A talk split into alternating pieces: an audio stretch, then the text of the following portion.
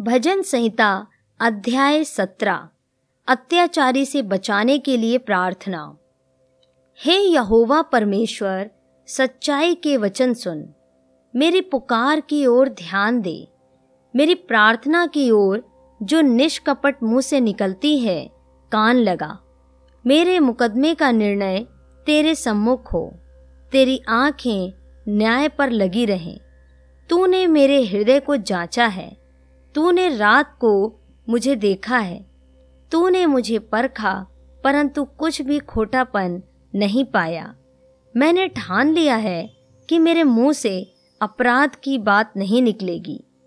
मानवीय कामों में मैं तेरे मुँह के वचन के द्वारा क्रूरों की सी चाल से अपने को बचाए रहा। मेरे पाँव तेरे पथों में स्थिर रहे, फिसले नहीं।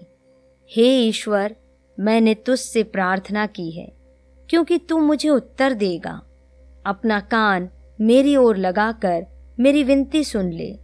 तू जो अपने दाहिने हाथ के द्वारा अपने शरणागतों को उनके विरोधियों से बचाता है, अपनी अद्भुत करुणा दिखा।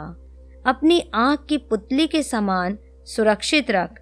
अपने पंखों के तले मुझे छिपाए रख। उन दुष्टों से जो मुझ पर अत्याचार करते हैं, मेरे प्राण के शत्रुओं से जो मुझे घेरे हुए हैं, उन्होंने अपने हृदयों को कठोर किया है। उनके मुँह से घमंड की बातें निकलती हैं। उन्होंने पग पग पर हमको घेरा है।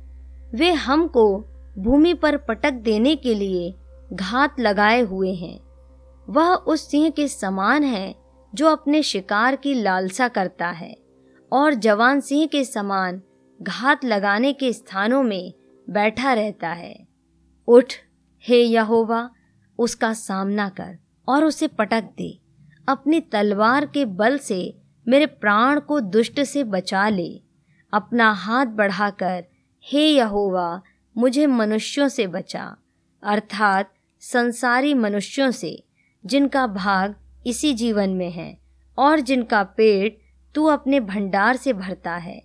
वे बाल बच्चों से संतुष्ट हैं और शेष संपत्ति अपने बच्चों के लिए छोड़ जाते हैं। परंतु मैं तो धर्मी होकर तेरे मुख का दर्शन करूँगा। जब मैं जागूँगा, तब तेरे स्वरूप से संतुष्ट होऊँगा।